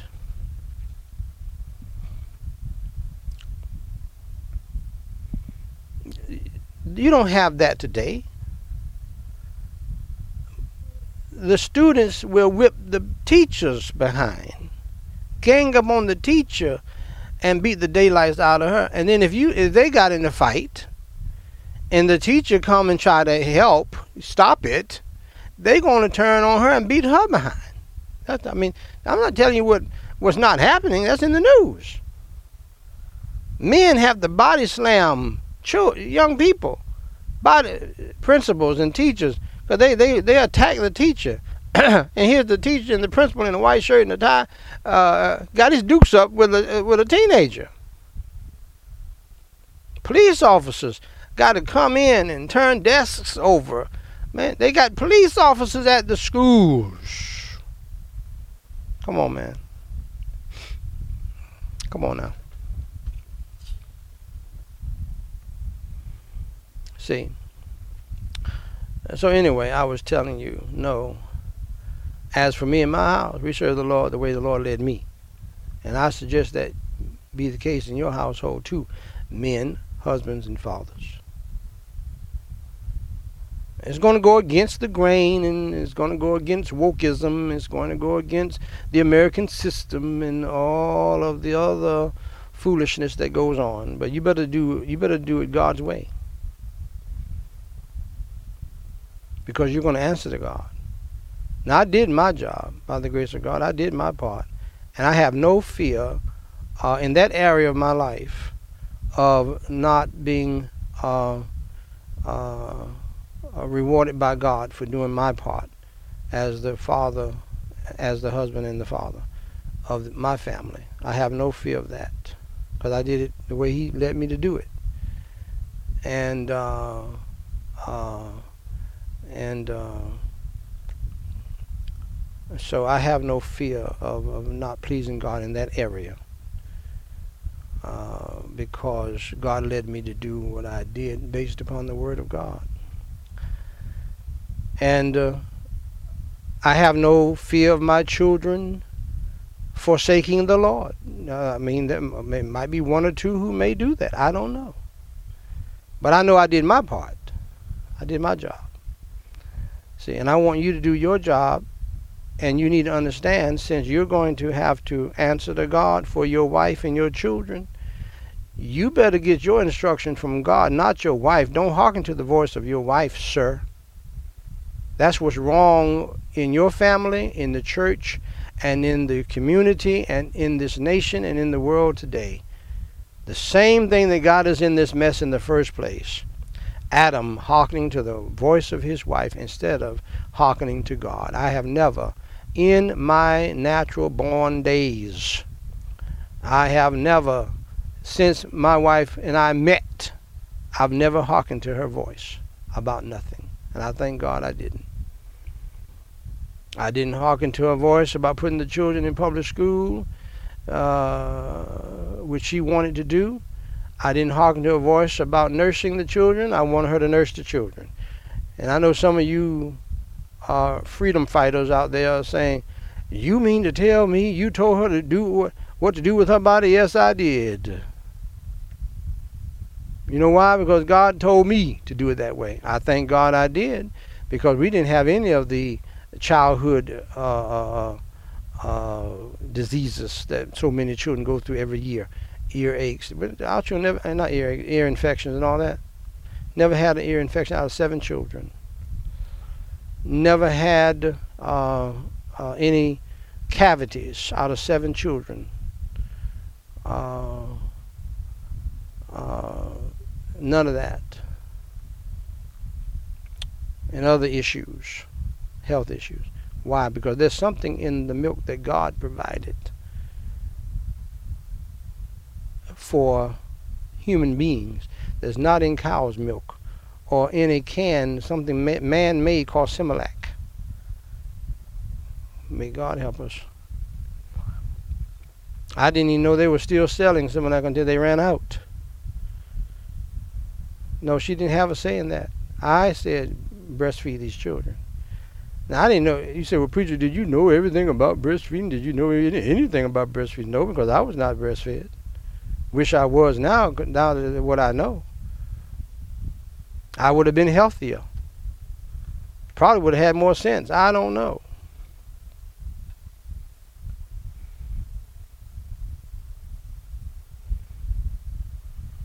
All I know is I know this. I, I I've, ne- I've never had any problem with any of my children, you know, picking on. I mean, uh, uh, fighting with their siblings, you know, and all that kind of stuff. I never had that. I, I don't know where that come from. I don't know where that come from. I guess they were they feared me too much or something. I don't know. But they never. I never. We never had that kind of back and forth like I was raised in. I don't know if that comes from the breastfeeding or not. I do know that their healthiness and not having to go to the hospital uh, uh, all of their young life growing up until they became grown. I only had one daughter who had to uh, go to the hospital for something, and uh, uh, and, uh, and that's a female. It was a female issue, but that's that's it. And so I told her, you know, we're going to breastfeed. Now you said, did you know anything about? It? No, I didn't know anything about it. Did you did you investigate it and look looked it up uh, about breastfeeding way back then? Nope. I just knew what the Bible said. That the child ought to suck the paps. Huh? That's it. Whatever the Bible says, let's, let's, let's do that. And I'm gonna tell you something else too. It saved us. We never had to go out and buy any Similac or any milk or none of that, which I was raised up on. I knew that. I knew about that. You know, putting the bottle in the in the uh, what uh, on the stove and had to heat it up before you gave it. And then you had to put it on your skin to see if it was too hot for the baby and on it. We never did that. We never had to pay any money for that. Do you hear me? Oh yeah, you know, we, we got a little juice or something, or uh, you know, but uh, none of that. That saved us, no doubt, thousands of dollars over the years with seven children.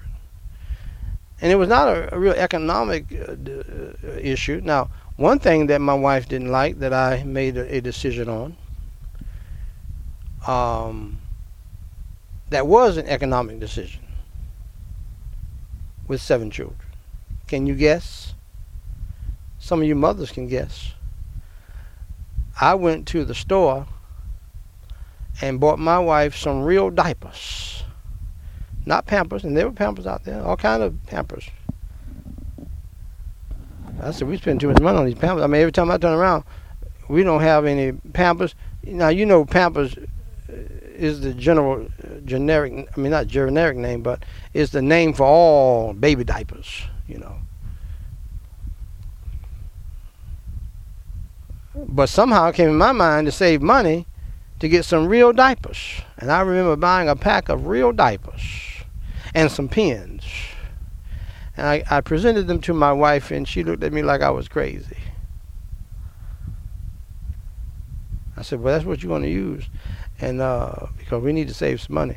Every time I turn around, you talking about some Pampers, and I would I was buying the cheaper Pampers. Still, it, it wasn't enough.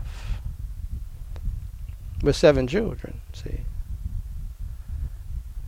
You made your wife put on dirty. I mean, put on diapers. Yeah, I made them wash them out too.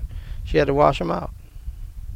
I said she had to wash them out with her hands first in the toilet. It's, I know it sounds nasty, and then it had to wash out in a pail or whatever. That's right. I bought her a scrub board as well. How many of you remember the scrub board? That's what your grandmother used to have. I bought her a scrub board to clean those diapers real good. And if she didn't do a good job, I made her do it over again. That's right. That's right. That saved us thousands of dollars. That saved us more than the Similac, buying Similac with seven children. Okay? So, men, you do what God leads you to do. Don't hearken to the voice of your wife. Don't do that. You hearken to God always. And you have you keep your own thoughts you do what you think is best. And I know. See, this is why I have so many women, pastors' wives, and women who hate my guts. And they're trying to get the women, uh, trying to get my daughters to hate me too. This is why uh, my mother and my sisters don't care for me. Because I say stuff like this, see, and they don't want to hear it. They they believe in not only uh, their husbands hearkening to their voices, you better hearken to my voice is their attitude and spirit. So I was raised in that kind of home, and I, I, I don't buy it. I am not. I don't subject myself to that as a man. So I and I know how bad it is. Because my dad was miserable under that foolishness. And I said, I, I, I, I made a promise to myself. I was never going to be like that. I'm not, I'm not going to be in my house where I can't say what I need to say in my own house to my wife and to my children. And while you all and they all are divorced and remarried and everything else, and not man not living in the house with them anymore because he can't put up with her and all this kind of mess. See, uh, uh, my wife and I are still married after 34 years. You know why? Because I never hearkened to her voice. I hearkened to God's voice. And I led her and I led my children. And I've been happy every day every day of my life. You say, have you enjoyed this marriage, this so-called bad marriage that you have? I've enjoyed every day of it. You know why? Because uh, it, uh, it's going to go my way. And my wife could have enjoyed every day too if she obeyed and submitted, see, instead of resisting and being proud and stubborn. But I heard that you men are supposed to, uh, you know, appease us and, and let us have our way and you know, if mommy ain't happy, ain't nobody happy. You know, if uh, uh, uh, happy wife, happy life. No, no, no, no, no. You understand? I, I, I cast all of that back into hell for you men. Now you can go and dig it up if you want to. I cast that in hell. I ain't never lived that way. It didn't, it didn't matter to me whether she was happy or not. I'm going to be happy. Because I was, and like I told her for 34 years, I was happy before I met you in Jesus. Okay? And so you better bring Jesus to the table with you so that you can be happy. And one thing I do know, this goes for men and women, if you obey God, you will be happy in Jesus. Dr. John McNeil and his church taught me that song, uh, Trust and Obey. If you want to be happy in Jesus, you trust in Him and trust in God and you obey. God taught me that. So, you know, you, you can't be in rebellion and, and be happy in Jesus. Glory be to God. I'm helping you right now. Okay? And by the way, when I use my wife and my family in these sermons and so forth, it's not for them. They've heard this a, a million times. My wife is right here helping me in the ministry right now. And she knows I mean what I'm saying because I have practiced it. I have I, I, I, I've never hearkened to her voice. I have no fear of my wife. I have fear of God. See, that's the problem with some of you men. You fear your wife more than you fear God. And you're out there trying to appease her and buy her a big house and a big car and everything else. And guess what's going to happen with all of that appeasing? She's going to divorce you, take the house, take the car, the children, and then she's going to start having sex with a man who does not even care for her. And she'll submit to him because he don't even care for her, see. But you out here buying all of this and doing all of this and doing that and appeasing her, trying to make her happy because you heard some preacher said, happy wife, happy life. That's a lot of hell. Now, you, you should be happy uh, whether she's happy or not. You can't make her happy. And there, there are other preachers now who are more prominent than I are saying that now. That's a lot of hell. It's not your job to make your wife happy, man. Only God, only Jesus can make your wife happy. Only God, only Jesus can make you happy and make your children happy. And if your children get away from God and so forth, they're going to get unhappy real quick. And God will begin to chop down and take everything they got. God will chastise them and rebuke them, especially if you taught them well, for they know better.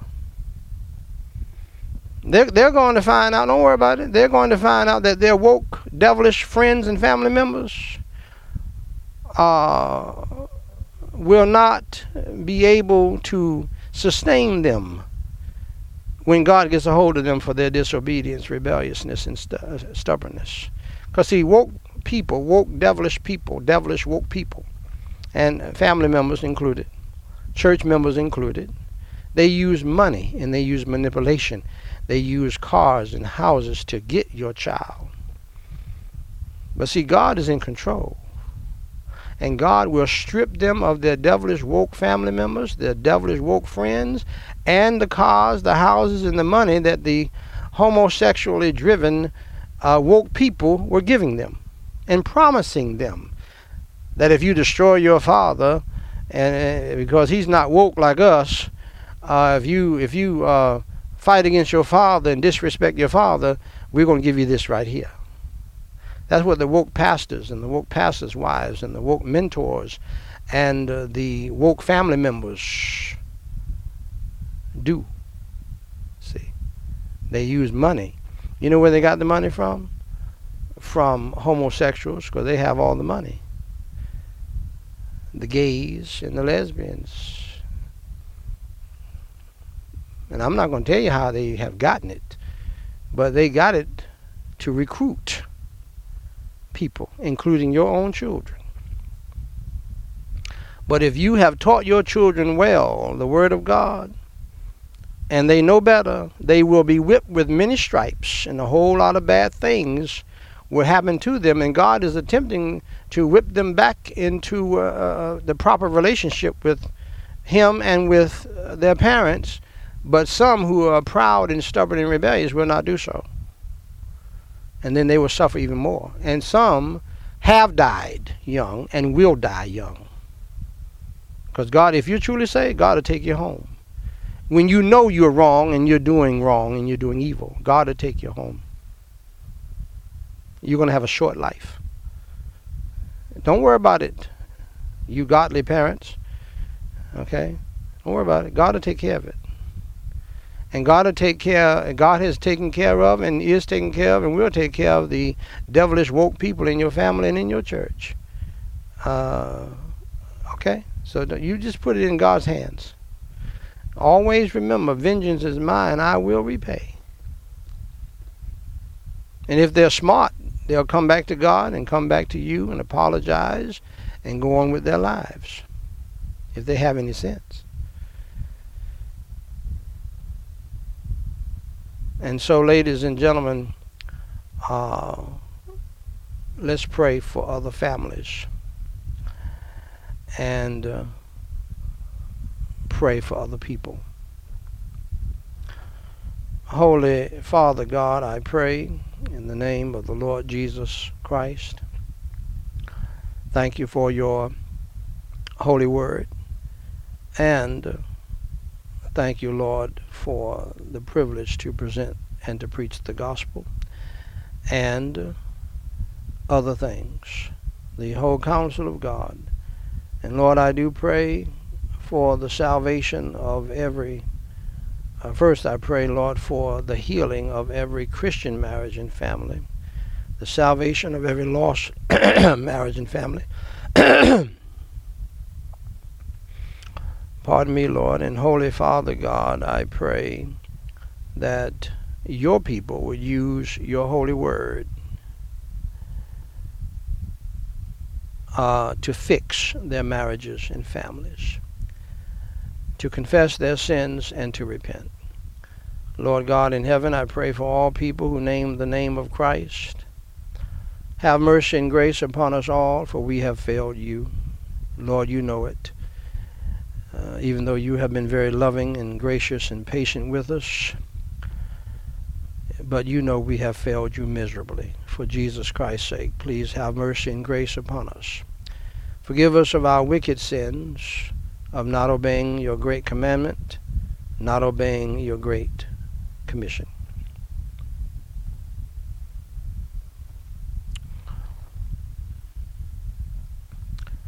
And Holy Father God, I pray in the name of the Lord Jesus Christ.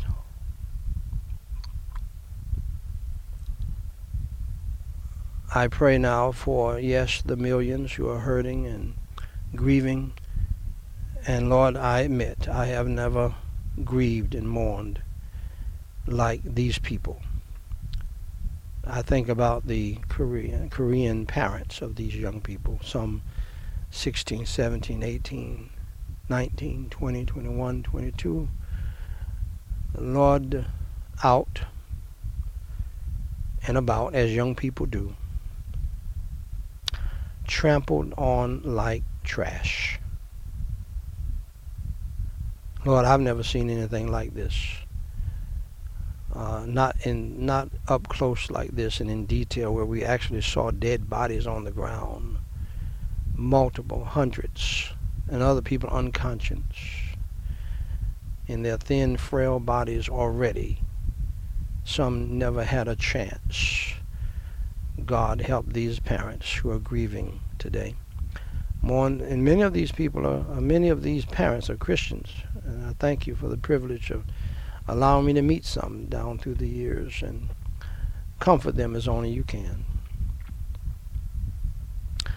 And Lord, we pray that you'll comfort those who are grieving from the coronavirus plague and all of the other plagues that came out of it. Comfort them as only you can. Draw them to yourself for salvation. And uh, Holy Father God, we pray for some by name as we have done for nearly 900 services. We pray, Lord, for the family and friends of Ohio resident Juan Obregon. Uh, we pray for the family and friends of Tennessee resident Stephen Lawrence. We pray for the family and friends of Ohio resident Rebecca Baird. And Lord, we pray for all of the people who have sent in prayer requests in the thousands and we thank you for thousands of answers to prayer down through the years. And uh, we pray for all of the people that we have ever prayed for, going way back uh, to 1979. And Lord, we pray for each and every soul that's still living. And thank you for allowing us to pray for those who have died and gone on. And Lord, we pray now for salvation and spiritual, family and life, mental and physical protection and provision, financial and material blessings upon them all and their families. And we pray that for these few by name, we pray for Pastor Bushibi, and we join him in thanking you for the souls that have been saved during the baptism service, lives changed and people healed and delivered Thank you for the baptism service going well and for Sister Evelyn's family giving of land for free to the ministry. Please work everything out regarding the details uh, in the legal process to get the title deed. Uh, Lord, and uh, I thank you for this pastor because he understands that when things even seem easy, they're not easy when it comes down to church work and ministry work. And every detail has to be prayed over and asked uh, about uh, to you. We all need to acknowledge you in all of our ways, even the things we think are small and easy. And uh, we pray for your protection over all children from the devil, secret religions, drug addictions, lesbianism, homosexuality, murder, etc. This pastor is in Kenya and it's happening over there. Wokeism is over there. And bless their sponsored media program that raises the concern about parenthood, learning structures, and Christian values and faith. Please heal Sister Dora's needs, provide for your church, and deliver the church from economic hardships, family disputes, insecurity, starvation, and poverty, deliver Kenya and all of Africa from drought, famine, and starvation. Provide them with Bibles for new souls uh, that have been saved, basic needs for orphans and widows, food and water, church planting and construction and financial resources for ministry work.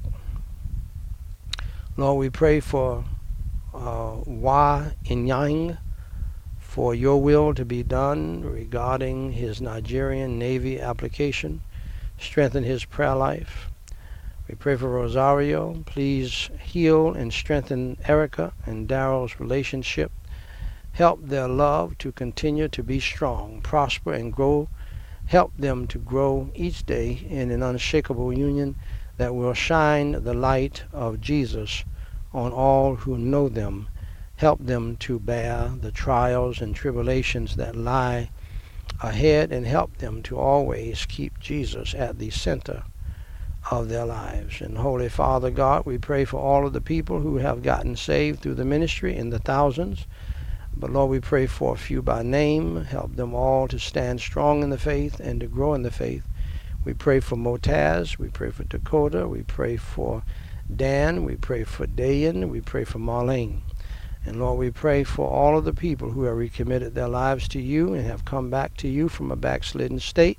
They were already saved. They heard the preaching, uh, but needed, felt the need to come back to you. We pray for Derry, Ferdinand, Cecil, Don, and MB. We commit all of these souls into your hands. Let your will be done in their lives and in our lives. In Jesus Christ's name we pray and for his sake. Amen. Ladies and gentlemen, Lord willing, and if the Lord tarries his coming and we live and the creek don't rise, uh, I'll be back with you in a few hours to preach the Sunday night, Sunday evening message the Sunday evening evangelistic message uh, tonight by the grace of God. And uh, until then, please pray without ceasing.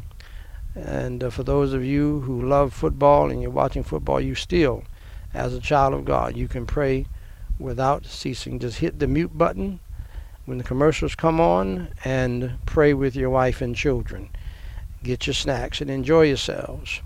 But uh, Lord willing, I'll be back about the same time the Sunday night football game is going to come on. You say, preacher, why why do you ch- why do you challenge these things? Why do you uh, preach at that time? I, am just going to put the Lord first, and you can make up your mind what you're going to do. But I'm going to be preaching, and so pray without ceasing. Continue instant in prayer. That's the verse I sent to all of my children today.